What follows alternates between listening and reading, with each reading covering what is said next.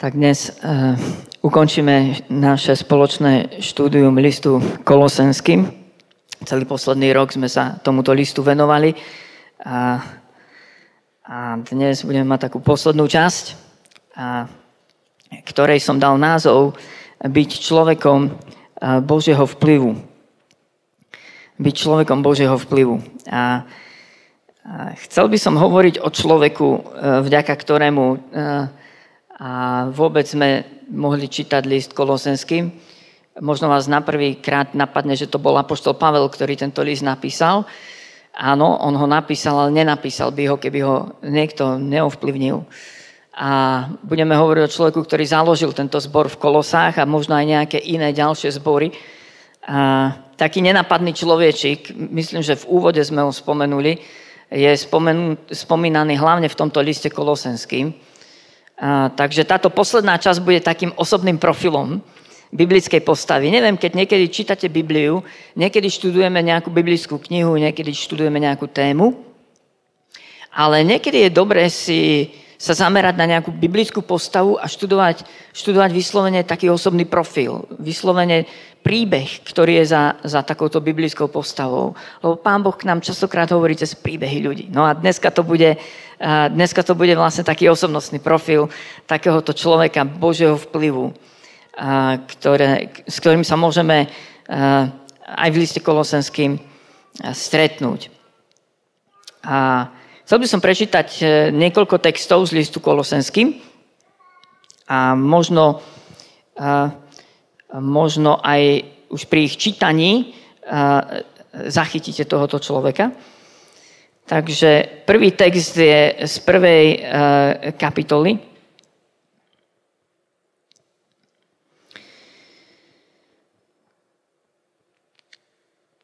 A ja budem čítať od 7. verša. Takto ste sa tomu naučili od Epafra, nášho milovaného spoluslužobníka, ktorý je verný služobník Kristov za vás, alebo pre vás. A aj nám rozprával o vašej láske v duchu. A potom je ten deviatý verš. Preto aj my, od dňa, ako sme to počuli, neprestávame sa za vás modliť, aby ste boli naplnení poznaním jeho vôle. A potom pokračuje tá modlitba, ktorej sme sa už venovali. Toto je taký prvý text, kde vidíme, že, že tento Epafras, tento Boží služobník výrazným spôsobom sa podielal na vzniku zboru v Kolosách.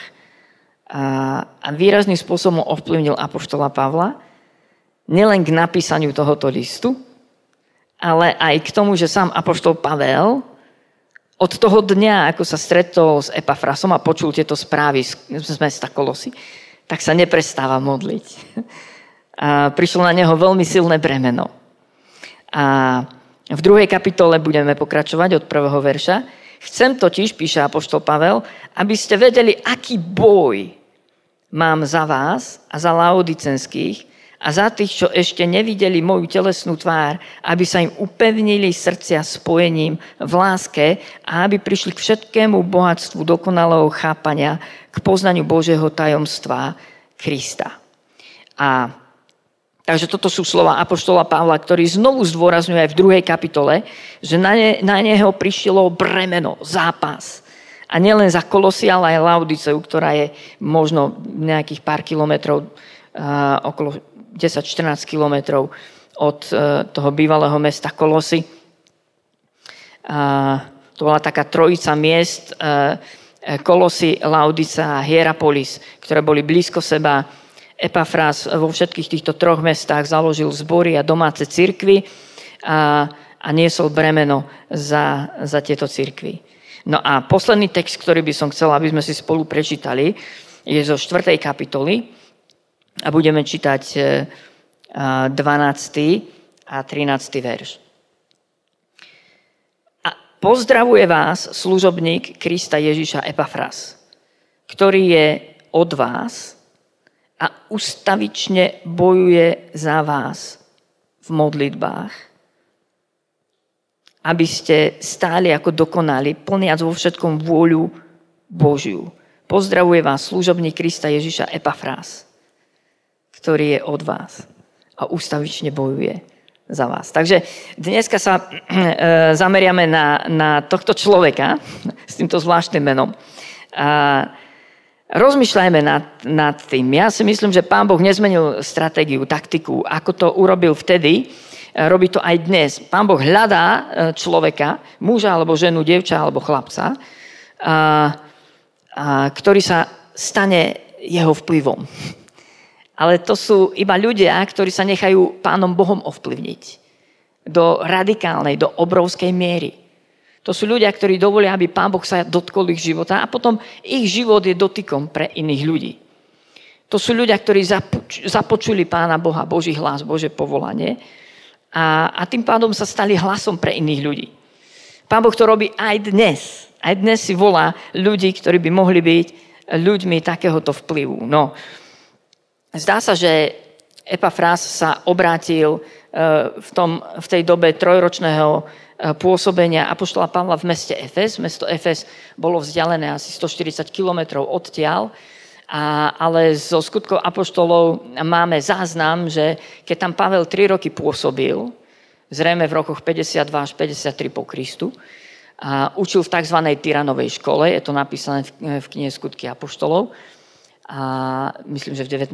kapitole, a, tak celá malá Ázia počula Božie slovo a ľudia sa tam schádzali.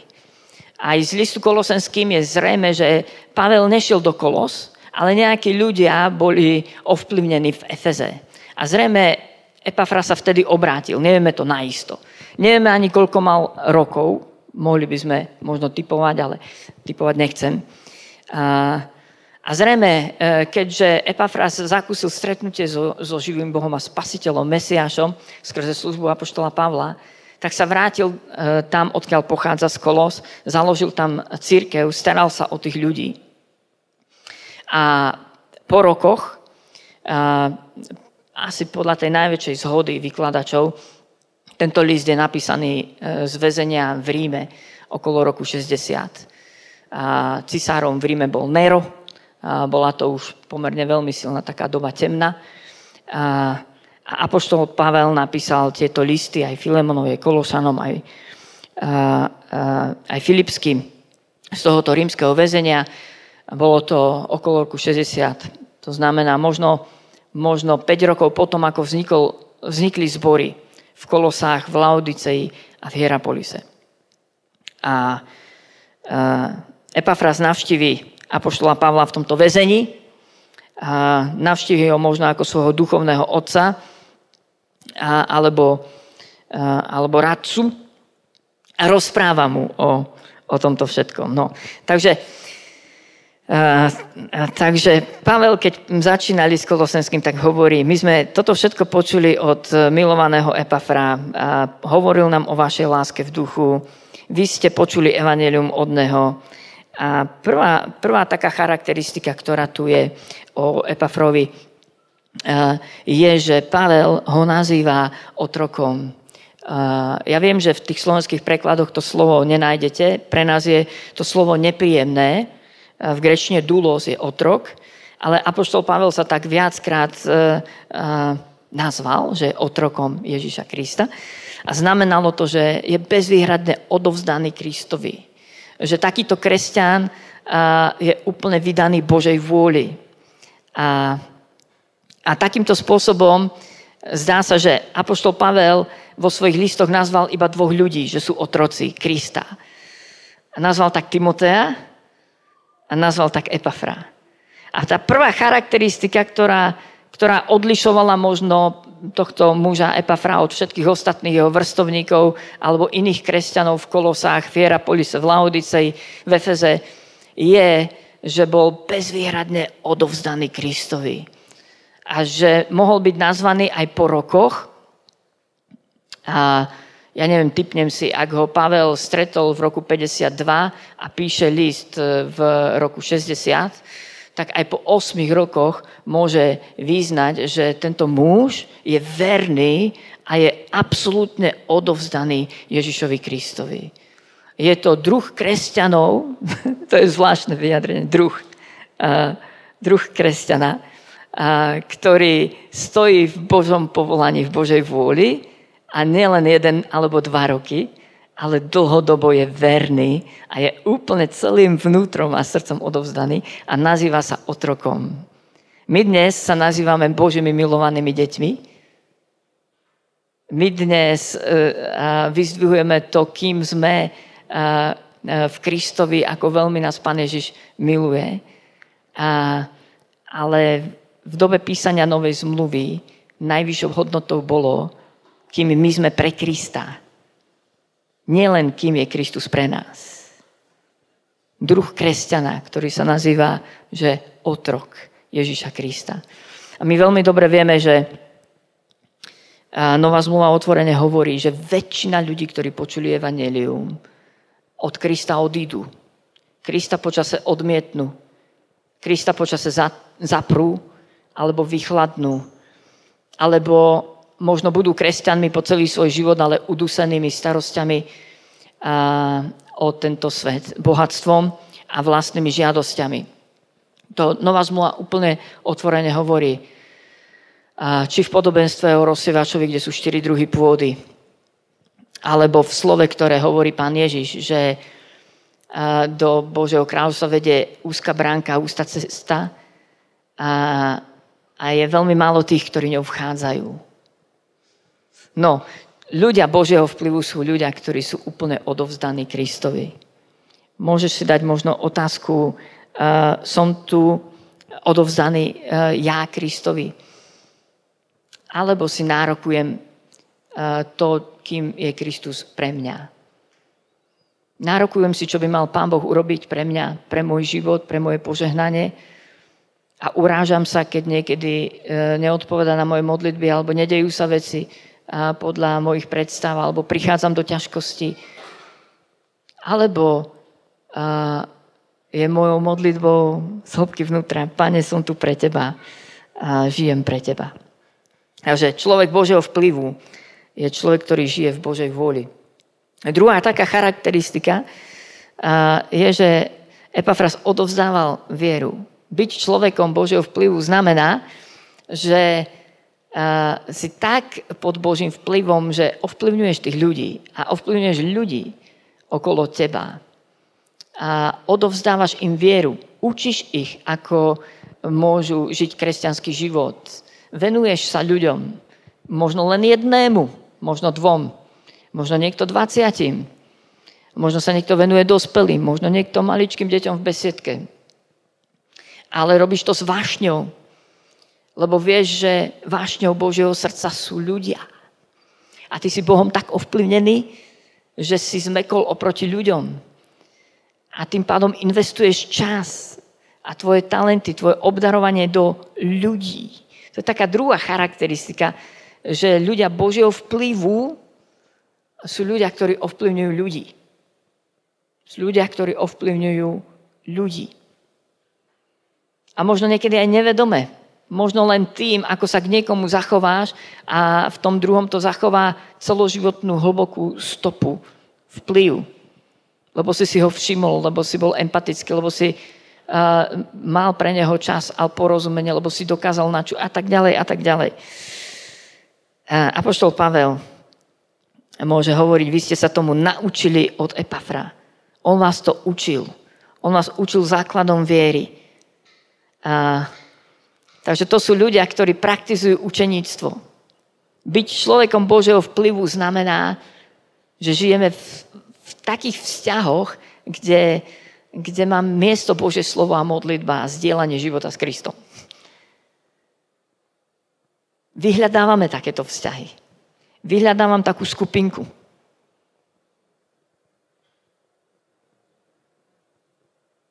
A môžeš si dať teraz otázku? Či som človekom takéhoto Božieho vplyvu. E, potrebujem takéto úzke spoločenstvo, vyhľadávam priateľov kvôli tomu, aby som sa s ním mohol zdieľať o Kristovi, aby sme sa spolu mohli modliť, aby naše spoločenstvo mohlo byť povzbudením. Alebo ti úplne stačí, že máš pár priateľov, s ktorými rozprávaš možno o bežných životných veciach. Áno, aj to patrí k životu, ale ku Kristu sa nikdy nedostanete. Ku zdieľaniu života viery sa nikdy nedostanete.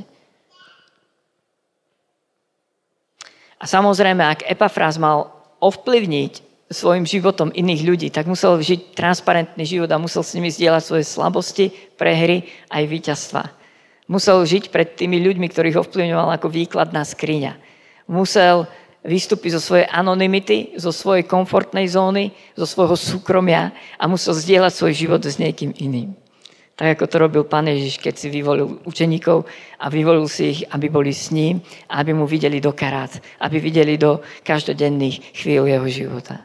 Byť človekom Božieho vplyvu znamená žiť ako výkladná skriňa a zdieľať svoj život s niekým iným.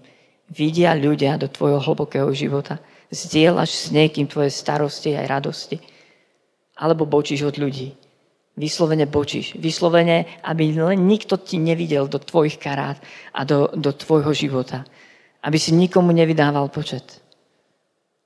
Človekom Božieho vplyvu. Tretia charakteristika je, že a toto je nádherné sledovať Epafras. A, a úplne žil, bol zanietený, oduševnený, sa dneska hovorí. A, tými, tými svojimi ľuďmi v Kolosách, Laudicei a Hierapolise. Osobne ich poznal, nasadil sa pre nich. Zrejme roky investoval do ich životov, dokonale ich poznal a tým pádom, kade chodil, tade hovoril o tom, čo sa deje v Kolosách, v Laudicei a v Hierapolise. Neviem, či poznáte takých ľudí, ktorí sú tak zapálení pre svoju službu, tak tým žijú prosto, že keď sa s nimi rozprávaš viac ako 5 minút, tak už si na ich téme a, a na ich oblasti služby a záujmu a už ti hovoria veľké svedectva o tom, čo Pán Boh robí v ich okolí, v ich svete. A presne toto sa stalo, keď Epafras navštívil vo vezení Apoštola Pavla tak Epafrás mu hovoril o Kolosách, Laodicei a Hierapolise. Napriek tomu, že Apoštol Pavel tam nikdy nebol, keď sa stretol s Epafrasom, tak zahorel bremenom a hovorí preto od toho dňa, ako sme to počuli, neprestáme sa modliť každý deň. To sú ľudia Božieho vplyvu, ľudia, ktorí odovzdajú bremeno, ľudia, ktorí tak horia, že zapália iných ľudí. A samozrejme, Epafrás veľmi dobre videl výzvy. Možno toto bol dôvod, prečo navštívil Apoštola Pavla. Jeden z prvých dôvodov je to, že vôbec Pavel bol vo vezení v Ríme. A, a druhý dôvod je, že možno Epafras hľadal radu. Lebo Epafras videl vážne problémy tej cirkvi. A v Kolosách, aj v Laodicei. Videl vážne ohrozenia nejakými herezami. My sme o tom rozprávali, keď sme študovali list kolosenským. Ale e, ľudia Božieho vplyvu sú takí strážcovia, ktorí si uvedomujú hrozby, ohrozenia, reálne hrozby. Oni dokážu vidieť dopredu a dokážu, uh, dokážu potom hľadať pomoc a uh, upozorňovať na to. Snažia sa tie veci zachrániť, udržať, udržať tak, aby Boží vplyv, taký uzdravujúci, správny, pravdivý, reálny do, do životov tých ľudí prišiel. A to je taká tretia vec, v ktorej vidíme Epafra, ako stál veľmi, veľmi, veľmi, veľmi silne. Prišiel za Pavlom do Ríma a hovoril mu o veľmi vážnych ohrozeniach. Mimochodom, keď ak list uh, bol napísaný z rímskeho väzenia v roku 60, tak možno skôr, než do Kolos dorazil, tak Kolosy ľahli popolom zemetrasení a už nikdy viacej to mesto nebolo obnovené. Možno teraz začínate rozumieť z týchto historických skutočností, prečo tak veľké bremeno mal Epafrás. Prečo tak veľmi kričal, prečo tak zápasil. Naopak potom v zemetrasení sa Laodicea zodvihla, lebo to bolo bohaté mesto, eh, v ktorom sa dvíhal obchod a bankárstvo, medicína, to už poznáte možno, ak ste študovali eh, eh, o Laodicei veci a naopak Laudica sa úplne znovu obnovila, prekvitala. A potom vidíme, že o 30 rokov neskôr, keď Laudica dostáva Boží odkaz od, od Pána Boha cez Apoštola Jána, tak, e, tak Laudica je vo veľmi vážnom stave, kde Pán Ježiš jej hovorí, aj hľa stojím pri dverách a klopem. Ani ste si neuvedomili, neuvedomili že ste síce církev, Používate moje meno, hovorí pán. Vzývate ma, spievate mi, ale ja som za dverami z vonkajšej strany a už so mnou máte málo čo spoločné. Vaša láska ochladla, ste pyšní, presvedčení o vašich talentoch, možnostiach, schopnostiach. Hovoríte, nikoho nepotrebujeme. A toto Epafras videl 30 rokov predtým. A modlí sa. Nesie bremeno. A navštíví Apoštola Pavla a hovorí, Pavel, poďme s tým niečo spraviť. A Pavel napíše list a v závere toho listu hovorí aj do Laodicej, dajte ho prečítať aj Laodicejčanom a ten Laodicejský si prečítajte aj vy. Je zaujímavé, že aj do Laodice išiel list, ktorý sa nezachoval. Takže Epafras bol istým spôsobom taký strážca duchovný, ktorý videl, predvídal, mal rozoznanie ducha. Dokázal vidieť skutočné potreby a ohrozenia. A aj preto kričal. Častokrát sú títo ľudia nepochopení, odmietnutí. Málo kto vidí tie ohrozenia, ktoré vidia oni. Posledná charakteristika, ktorú by som chcel povedať, tých charakteristik je tam viacej. Ja vás som len navnadiť do tohto štúdia. Ale posledná, ktorú som chcel dneska ešte spomenúť, je, že e, človek Božieho vplyvu je tak ovplyvnený Božím srdcom a Božím bremenom, že sám nesie Bože bremeno a, a modlí sa zápasy pred uh, Pánom Bohom uh, na modlitbách. Uh, ten človek nesie bremeno za tých ľudí, ktorých mu Pán Boh zveril, za tú službu, alebo oblasť, alebo generáciu, a môže to, byť, môže to byť tvoj kolektív v tvojom biznise, alebo v tvojej práci, v tvojej škole. A môže to byť skupina dorastencov, alebo mládežníkov, čokoľvek, kdekoľvek ste. A ak si tam človekom Božieho vplyvu, tak sa ti zrejme deje tá vec, že Pán Boh dáva na teba svoju ruku a dáva na teba svoje bremeno a ty zdieľaš s Pánom Bohom bremeno a záleží ti na tých ľuďoch. A jednoducho, ak s Pánom Bohom úzko, blízko žiješ, tak e, úzko, blízko počuješ toľko od jeho srdca, ktoré, ktoré bije tlčie pre ľudí v tvojej blízkosti. No a toto je tá vec, ktorá bola tak nákazlivá od Epafra. E, Apoštol Pavel, keď sa stretol s Epafrom, tak hovorí, od toho dňa sa neprestávame modliť za vás a prosiť, aby ste boli naplnení poznaním Božej vôly. V druhej kapitole Pavel zdôrazňuje, Chcem, aby ste vedeli, aký boj a aké bremeno mám za vás a za laodicejských, ktorí ešte nevideli moju tvár. Rozumiete? Oni prežívali hlboké modlitebné bremeno a ja verím, že ani dnes Pán Boh nerobí inak, len že hľadá ľudí, na ktorých položí svoju ruku. A keď sa církev prestáva modliť, prestávajú sa diať Božie veci. Jednoducho prestávajú. Akýkoľvek veľký Boží muž založí zbor v kolosách, on môže ľahnuť popolom alebo zbor v Laodicei o 30 rokov z toho môže byť troska, ktorá len má meno, že žije, ale v Božích očiach je to mŕtvý cirkevný zbor. Alebo náš zbor viera, akýkoľvek Boží otcovia ho založili. A nie je to zárukou, že tento zbor bude žiť. Ak sa tu prestanú niektorí ľudia modliť s bremenom a s takouto vášťou, nebudú sa diať Božie veci, nebude uvoľnená Božia vôľa. Jednoducho tá moc Svetého Ducha nebude môcť byť uvoľnená. Ja vás chcem k tomu pozbudiť a možno len posledné tri veci, ktoré chcem povedať aj k Epafrovi, aj k Pavlovi, k, tým, k tomuto ich modlitevnému bremenu zápasu. E, pozdravuje vás Epafrás, váš e, služobník pre vás, 4. kapitola, 13. verš hovorí, a ustavične bojuje za vás na modlitbách, aby ste stáli ako dokonali, plniac vo všetkom vôľu Božiu. A posledné, možno tri veci. Tá ich modlitba bola osobná, vášnivá permanentná. Niekto to považuje za dar, niekto si myslí, že každý kresťan má stať v takomto bremene. Nemám odpovede na tie otázky. Ja vám úprimne neviem povedať, prečo niektorí kresťania sa tak húžev na to modlia.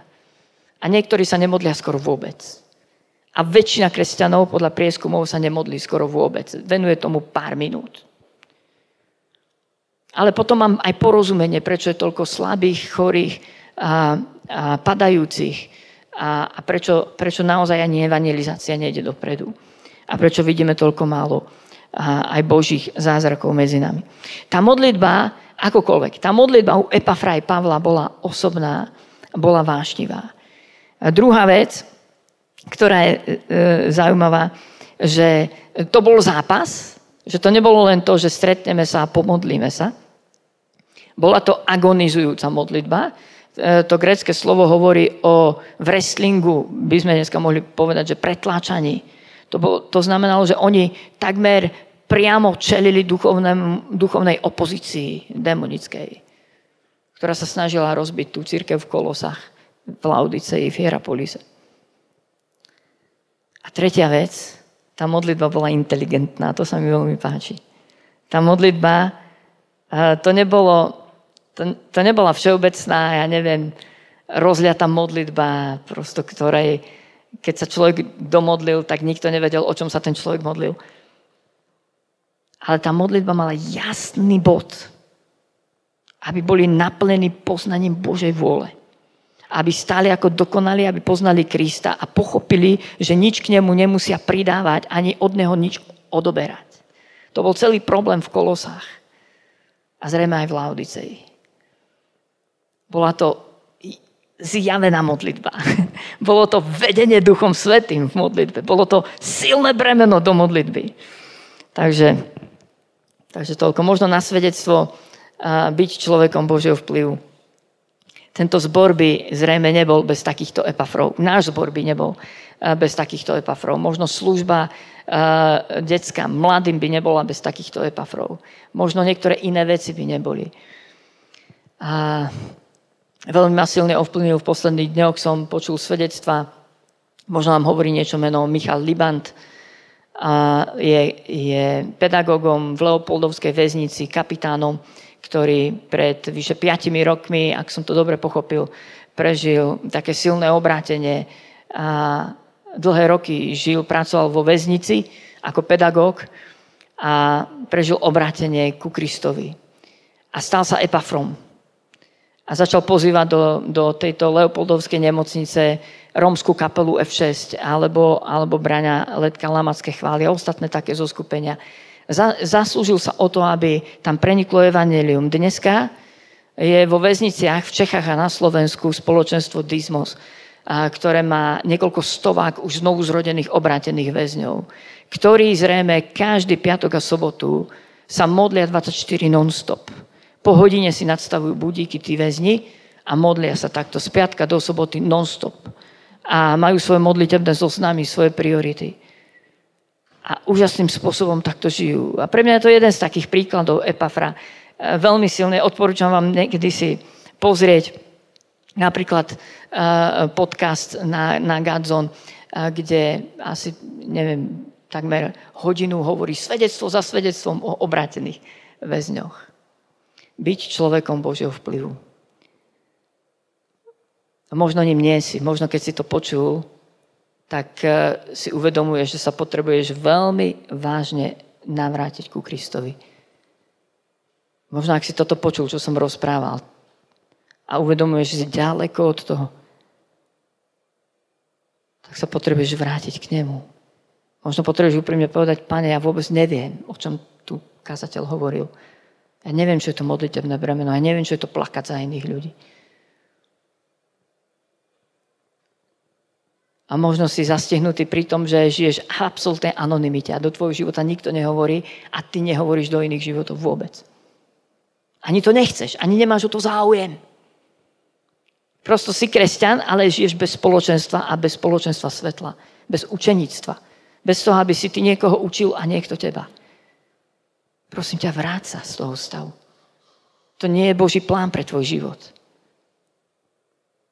A možno som niektorých epafrov povzbudil, aby ste pokračovali ďalej eh, a zapasili o to, kde vám Pán Boh dáva obrovské bremeno a vplyv a, a kde vám otvára dvere. A vy viete, že to nie ste vy, ale že Pán Boh vám otvoril dvere. A niečo vďaka vám robí a dotýka sa ľudských životov. Tak vás chcem povzbudiť, aby ste vytrvali, aby ste boli verní lebo Pán Boh si používa obyčajných, pokorných, verných ľudí, ktorí sú mu vydaní, ktorí ho posluchnú. A možno, a to je tretia a posledná vec, si si spomenul na nejakých epafrov. A, a možno je čas, aby si sa im ozval a povedal im, ako si vážiš. Že v tvojom živote boli epaframi. A ľuďmi Božieho vplyvu, ktorí ťa ovplyvnili. A pred e, niekoľkými dňami mne niekto napísal, že Michal, A už roky sme neboli spolu, fakt dlhé roky. Ani neviem presne, ako ten človek teraz žije. Len mi dôjde správa. Michal, ja, ja ti tak ďakujem, že si ma tie roky viedol v učenictve a že si ma učil žiť z Kristu. A tak možno toto je taká tretia aplikácia dnes, že si spomeniete na nejakých duchovných otcov a matky, ktorí išli pred vami a vďaka ním ste tu. Aby ste im poďakovali, aby ste sa modlili. Pane, potrebujeme Tvoj dotyk dnes. Aby sme boli Tvojim dotykom pre iných ľudí. Aby sme nežili jalový, neplodný kresťanský život bez ovocia, iba s poznaním. Pane, dotkni sa nás. Zobuď našu vieru, zobuď prvú lásku. Zobuď nás do poznania Božej vôle. Pane, naplň nás poznaním Tvojej vôle. Približ sa nám. Nevydávaj nás na pospas nám sami. Navráci nás. A Pane, ja sa modlím za tých, ktorí vstupujú do Tvojej vola, slúžia ako Epafrovia. A zápasia, otvárajú nové dvere a stoja priamo v duchovnom boji a pretlačajú sa s diablom. Pane, ja sa modlím, aby si ich zmocnil skrze Svetého Ducha. Dal im múdrosť, aby si rozšíril ich víziu, aby si im pripomenul zasľubenie a modlím sa, aby nevyhoreli v sklamaní uh, z ľudí alebo z okolností, ale modlím sa, aby boli verní a zmocňovaní nadprirodzene. Ďakujem ti, Pane, že máme takýto príklad takéhoto človeka, ako je Epafras. Amen.